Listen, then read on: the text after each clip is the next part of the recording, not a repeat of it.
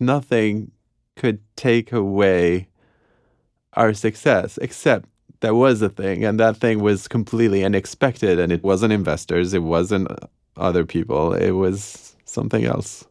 Today on The Pitch, a postmortem and a comeback. This is a story you don't usually hear because, frankly, nobody wants to talk about it. What happens when your business fails? And what's it like to pick up the pieces and try again? It all started in 2017, episode 16 of The Pitch. Longtime listeners will remember these founders. What are your names? My name is Ishmael. Ishmael. And yes. I'm Johanna, and we're the founders of Qleek. The pitch they gave on our show was for these little wooden collectible hexagons that made gifting music a thing again. They were trying to marry the convenience of streaming with the nostalgia of vinyl. If you want to gift something to someone, any content, a podcast that you like, a playlist that you love, an artist that you really like, there's no way to do it. You can only buy a CD. Or you can buy a gift card. It's kind of a better iTunes gift card. It's a mix between iTunes, a gift card, and a record. So if people can play it from the app, why do you need that player? So it's either or. The investors didn't get Qleek. They were making generalized statements about millennials. One of the mentalities of millennials is that they don't want to have things, okay? They're trying to get rid of their things. So they're investing more in experiences. Everybody knows that is not right. Then they couldn't pronounce the name right. Great to meet you. And your company's Qleek? Qleek. Qleek. Oh. Ishmael and Johanna left the pitch room without any funding. But then their episode goes live. Reception from listeners was very polarized. People either thought it was the dumbest idea ever, or they were like, holy crap, I need this in my life. Get me a Qleek right now. One listener in particular, Matteo Teravazzi, heard their episode and said, not only do I want a Qleek, I like this so much that I want to invest. So he emails his friends and said, stop investing in Bitcoins, invest in the future of the CD. Matteo ended up running a syndicate, and he and his friends invested over $50,000 in the company. That's episode 27, if you want to hear that story. Matteo's syndicate, plus a couple $100,000 they got from Bose, brought Qleek back from the brink.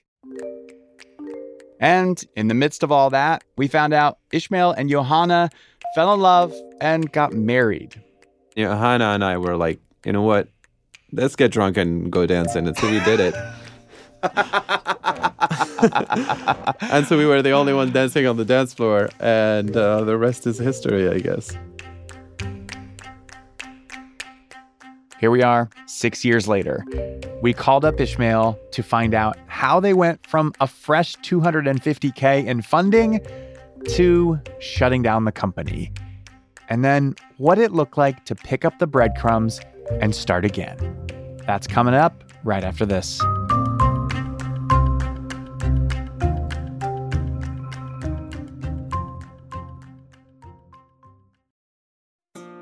This episode is brought to you by State Farm. If you're a small business owner, you know that it isn't just your business, it's your life. And whatever your business might be, you want someone who understands. That's why you might want to check out State Farm Small Business Insurance. Why? Because State Farm agents are small business owners too, living and working in your community. That means they know what it takes to help you personalize your policies for your small business needs. Like a good neighbor, State Farm is there. Talk to your local agent today. Welcome back. When we last heard from Ishmael and Johanna, it was early 2018. They had raised enough money to give Qleek a second chance and get a new run of Qleek players made, which, if you remember, that's what actually plugged into the stereo and played your Qleek. Like a record player, but digital. And the players needed to be assembled, which they did themselves. We were literally and we called it room in Paris. We didn't have much money. We were completely broke, and so we were in a room as big as this studio. It's a very small room. We slept in it, we ate in it, and we assembled the players and the cliques in it. And it was insane. It was just insane to just like, we had a sanding machine and we had this like epoxy glue in there. It was probably, we lost a bunch of years of our lives just doing that. But we were obsessed with getting the product out. And so we made it happen just by like staying up at night and assembling the Qleeks, assembling the players, and then shipping them to other customers. That sounds stressful. Yes. I mean, the stress wasn't, it was just like, it was a race. It wasn't, you know, it was stressful like you're racing, not like you're panicking. Mm-hmm. And then in 2019, Apple opens up NFC on the iPhone. NFC is the technology that allows you to pay directly from your phone at the store with just a tap. Apple made it available for developers to use NFC on their own apps. Ishmael and Johanna have been waiting for this moment. Their little hexagon-shaped Qleeks were built on NFC technology. So now customers could just play their favorite album, podcast, or audiobook by just tapping their iPhone on a Qleek. And that was a game changer and forced us to pivot. We didn't need to invest that much time and money in the player. We just needed to focus on a great phone experience with the Qleeks. What we were building with this new technology for the Qleeks was really like a whole system to manage your content as an artist, as a podcaster, as a musician, to push content to the Qleeks over time. I mean, I'm sure you could have integrated it with the blockchain and NFTs. Like this is where this is going. Yes. Did it take off? Did it work? It started, yeah. We got Amazon, Audible was buying our stuff. We got Tidal to buy our stuff. No way. We worked with hotels. We worked with sports venues. We worked with music venues. We worked with event planners. That's huge. Yeah.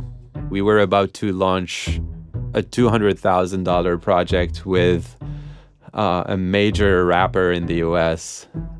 And he wanted to use our technology to put them in their apparel, and then you could scan basically the hoodie or the hat or whatever. You were going to put Qleeks, like NFC technology, in clothes. Mm-hmm. And what did it say on the shirt? Did it say, like, tap your phone here? Yes. Yeah, exactly. We built the whole technology. We had stickers. We had even tags, you know, clothing tags that had our NFC things in them. And you can program thousands and millions of them remotely. Yeah. We built a crazy platform. It was huge. It was awesome. It was working. And it was just starting to happen. And we didn't even have a salesperson or anybody. We were just getting deals organically like that by just literally like sending messages on LinkedIn to people. We kept at it. We were still broke. We were still underfunded. You know, we raised maybe a total $2 million over like 4 years, which is nothing in hardware. You can't imagine how many pitch meetings I went into. If you had to take a guess, how many? Probably like 150. Oh, wow. Yeah. Yeah. And all of them, like 99% said no. Despite the traction with Tidal, with Amazon, like these are big names that tend to draw in investors. When you can say they're signed up, they're using our technology, then you've got that marketing and sales piece already solved because of the partnerships you're forging. But that didn't make a difference? It didn't. We were kind of in that weird phase post-hardware where hardware had crashed, so nobody wanted to invest in hardware, and NFTs and blockchain was not taking off yet. It was just in between. Without additional funding from investors, Ishmael and Johanna had to get super scrappy to keep Qleek alive. Our baby was about to be born. I am doing consulting for like 10 different companies. It's killing me trying to run a company and do consulting work. Our third co-founder couldn't keep working with us full time because we didn't have money anymore. And then, but guess what? What? We were working with music, events, sports, so anything that was happening in crowds outside or indoors. Oh, frickin' A. Another story about COVID. Damn it. Mm-hmm. Mm-hmm. No. Yeah, so it hit China first, so all our supply chain was dead. And we were struggling to fulfill orders for our customers. And then once we fixed that, because we found some suppliers here in the U.S., well, guess what happened? The U.S. closed down. Yeah. And then all our customers stopped ordering and we didn't have money. and nobody would invest at that point. Did you ever go back to your investors and say, will you invest more in us? No. No, it was kind of, it felt wrong to ask for more money because we didn't know what was about to happen. I mean, our entire business was gone. There was no customers for us. Yeah, I don't think it would have been fair to ask for more money. What was the moment when you realized Qleek wasn't going to make it? I guess the real moment where we had to stop when COVID hit the US and we had to really pull the plug and was kind of like, okay, we can't keep sustainably doing this. It's like you're drowning. It's your last efforts, and there is just like a shoreline here where you can just walk away. And we need to like get our act together. And now there's a family, and it can't be just me and Johanna eating ramen and like every night. And so we started to think about telling the investors that this is not gonna work. What was it like watching the thing you poured so much into with you and your partner? Like, what was it like watching the thing slowly die? It was painful. It was very painful. It was, years of our lives, like a lot of blood, sweat, and tears. And it was, I think, a beautiful thing. Like, it is legitimately a good product. And knowing what happened in blockchain after that, I was just like, this is a joke. The universe is making fun of us. Like, if we would have survived COVID, or if COVID didn't happen, the NFT thing would have happened, and then we would have raised so much money. With that platform. So? Oh, yeah. We had a head start on everybody on NFT. Do you think it was a failure in execution on your part, or do you really think it was? No, absolutely not. I'm still extremely proud. I see other companies and how the pace at which they move. We were moving fast and we were building pretty cool things. Like, I can show you the platform today, 3 years later, and it will blow your mind. We were three people. We built an Android app, an iPhone app. We built a backend entirely to manage these things, and we built a whole supply chain to do this, and just three people. That is incredible. So I don't think it was a failure of execution at any point. It was just bad luck. How did you tell your investors that you were shutting down Qleek?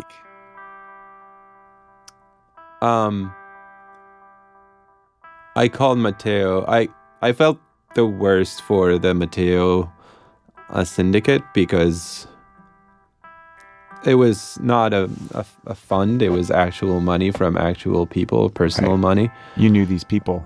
Yeah, and I knew them, and I was talking to them every couple of weeks. And Matteo was so excited, but it just, couldn't work. And he was understanding.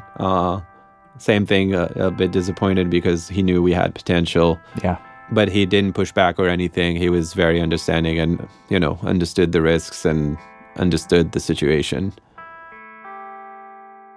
This guy, Axel, was the first investor who invested in Qleek. I went to his office and told him, hey, listen, we can't do this anymore. And I remember him telling us, I'm surprised you guys made it this far. Like, most people would have abandoned a lot earlier than this. Let me know what your next thing is. We loved watching you do this. Whoa. Yeah. I was surprised too, because I thought I just failed this guy. Yeah. Did you ever think you would start another company? No. You thought you would just keep doing consulting? No. God, no. Okay.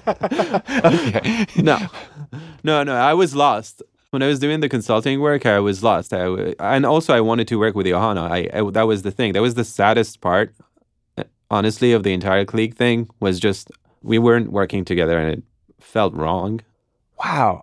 That is really special.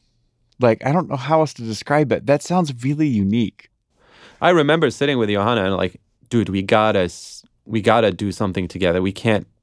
You can't be like working at a design thing with coworkers and me with other coworkers and like reporting to other people and not doing our own thing. Like, we work so well together. We gotta do it again. Yeah. But the trauma of Qleek made me think, if I have to start a new business, it has to be completely or very, very independent from VC funding, that we could try it, and if it fails, we'll know it quickly. But if it succeeds, it can fund itself without additional external money. We were playing with this idea of launching an e-commerce subscription business. Let me make sure I'm getting this right. What I know about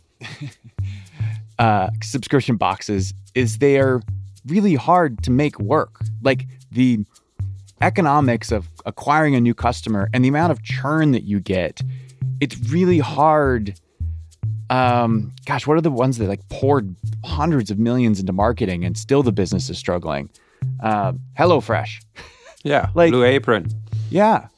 But you saw that and said, no, that's what I want to do. I want to do that. So here's where our other mentor came into the picture. This guy, Mike Salguero, launched ButcherBox from Boston without external money. And ButcherBox, I've heard of it, but it's a huge business now. It's a subscription box for grass-fed beef, and they were extremely successful and laser-focused on profitability and a different way of managing your cash than the Blue Aprons of the world and the other highly VC-backed companies. And their strategy was, you grow as much as you can afford to grow.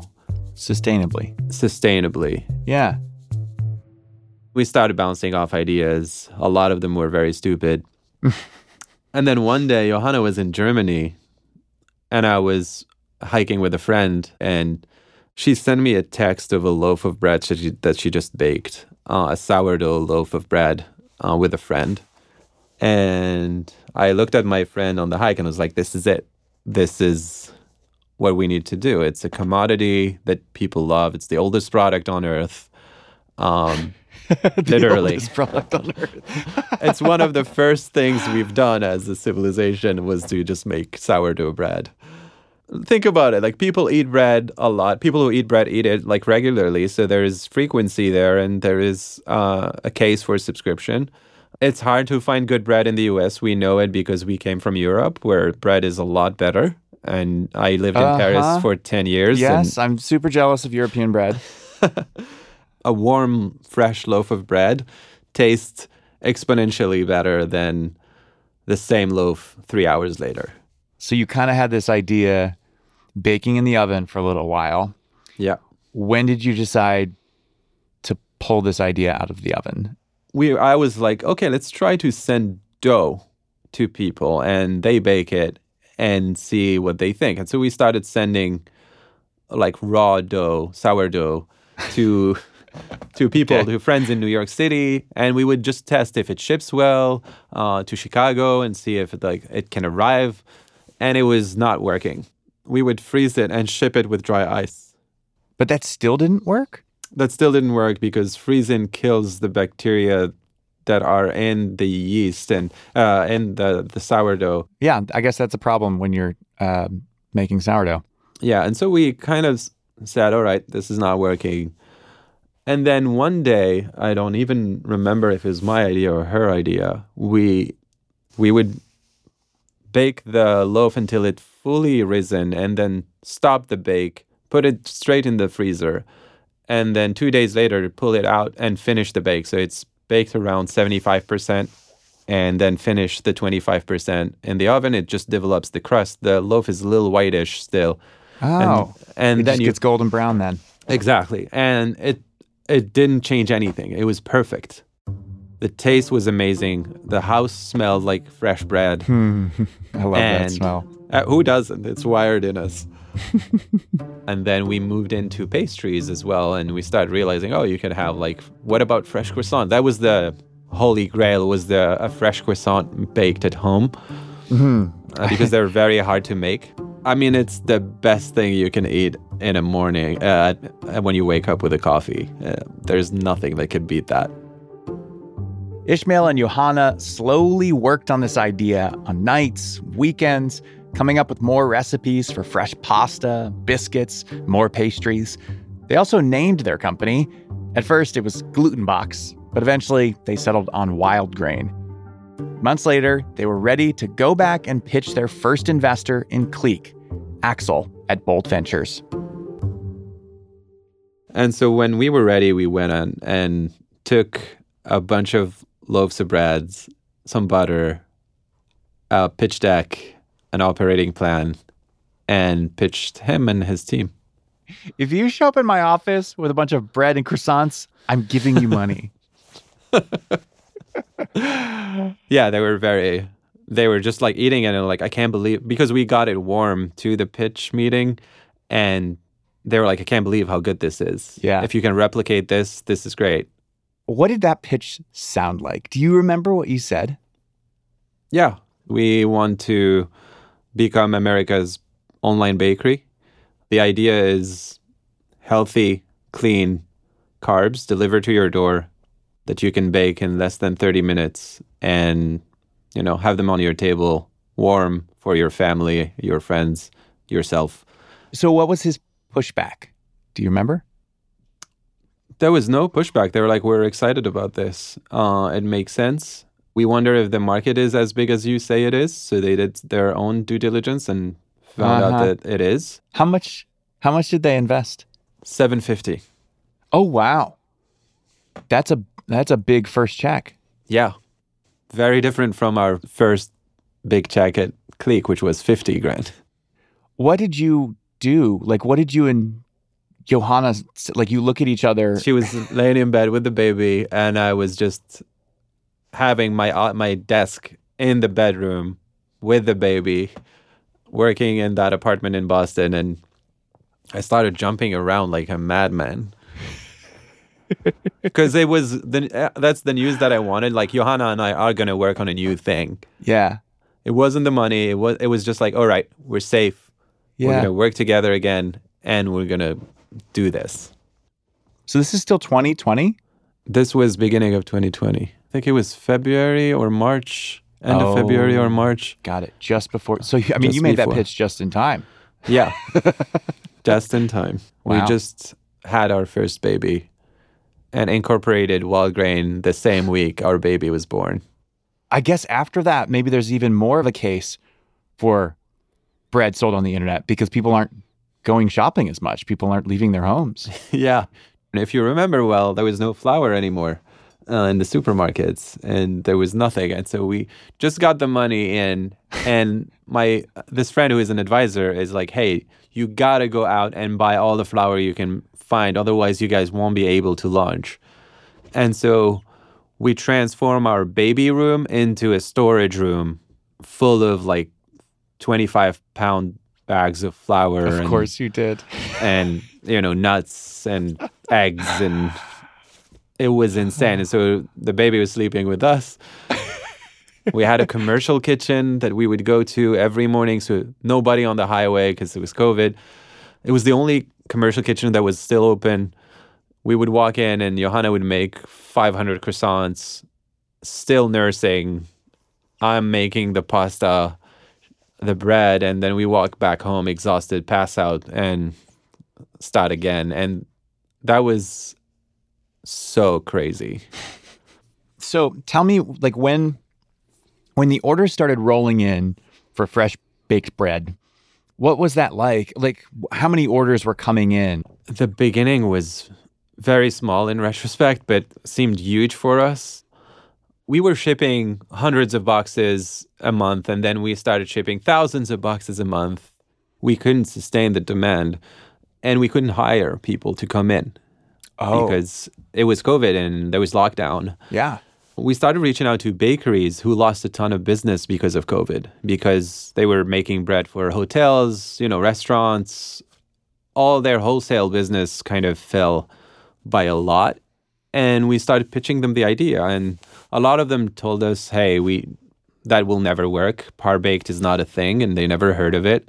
Wait, you just started pitching them the idea of basically being a supplier of yours, right? Yeah, we would teach them the recipes, teach them the process of par-baking, and then sending them reefer trucks and taking the bread from them. And they were like, no, you can't freeze bread when it's halfway baked?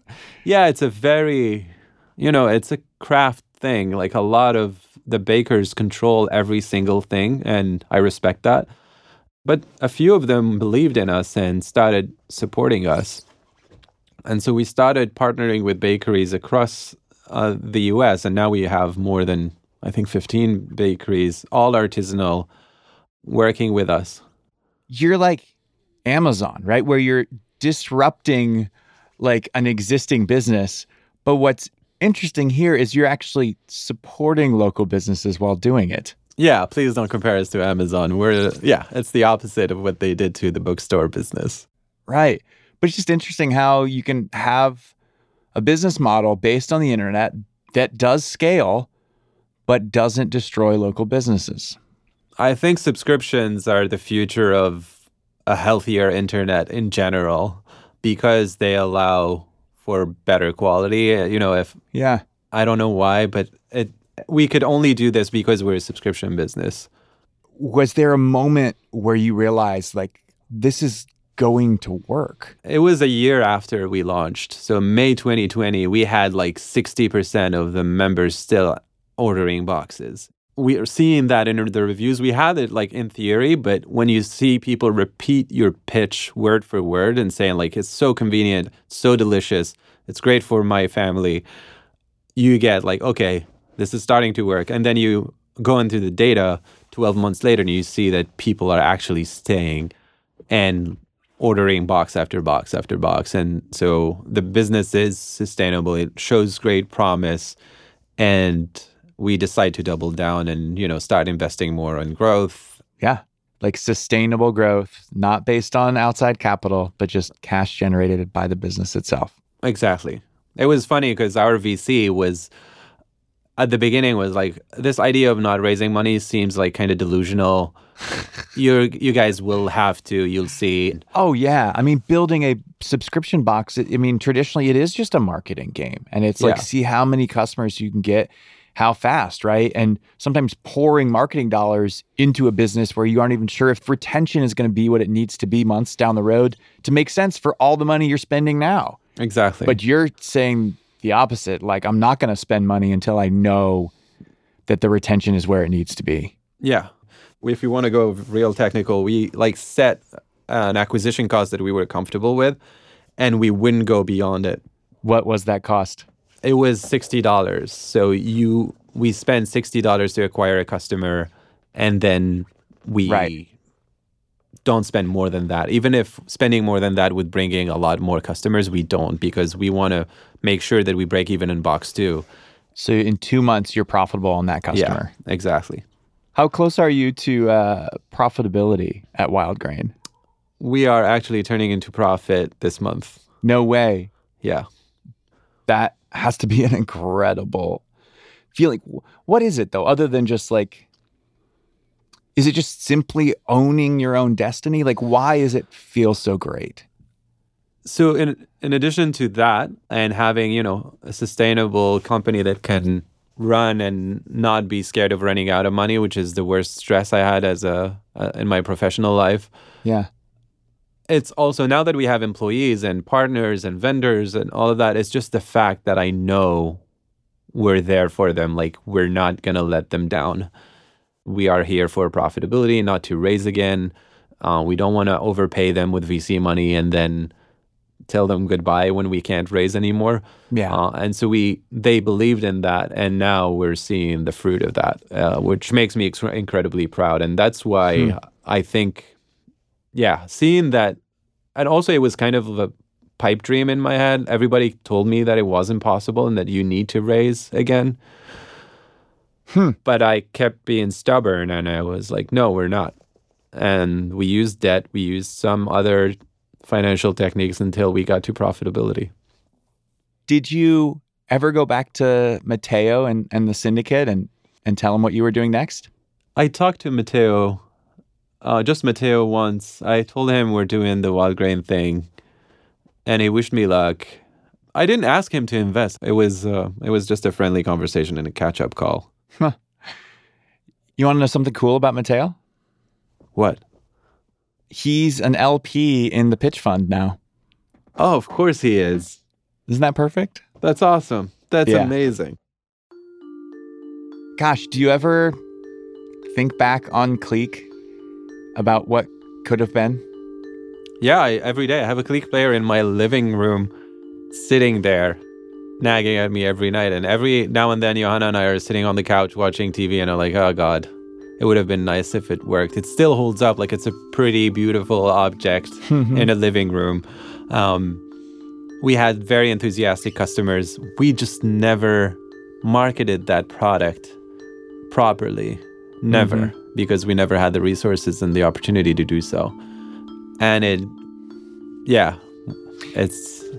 is what it is. Do you have any regrets about Qleek? No, I honestly don't. We got lucky, thanks to you guys, to give it a second try.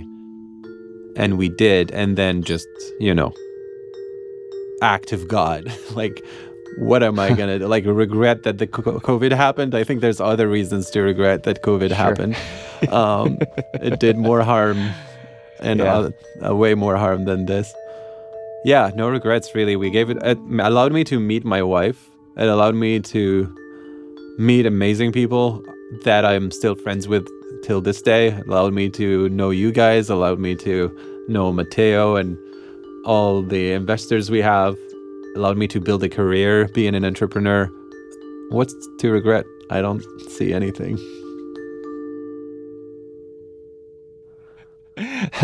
Lisa's messaging me. She goes, I'm checking out now. Do we want a box every month or 2 months? What's the correct answer to that? Business-wise, every month. Every month. But how many people are in your household? 5. Oh, so yeah, every month is good.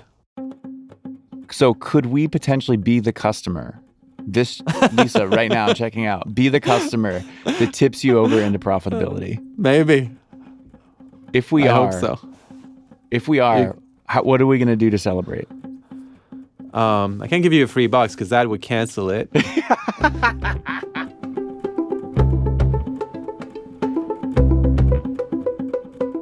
If you want to hear all the episodes in our Qleek trilogy, there's a playlist on our website at pitch.show/Qleek. And if you don't know how to spell Qleek, because it's been a long time, it's Qleek. And if you'd like to try out one of Ishmael's bread boxes, you can use the coupon code THEPITCH for $10 off your first order from Wild Grain.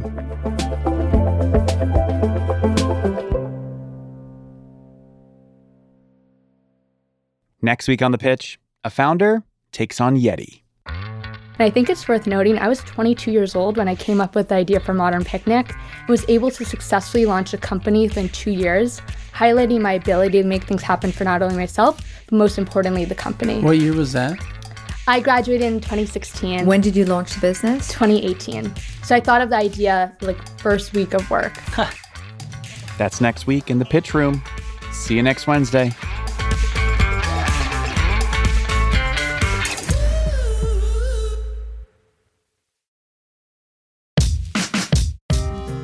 The Pitch is me, Josh Muccio, Lisa Muccio, Carrie-Ann Thomas, Anna Ladd, and Enoch Kim.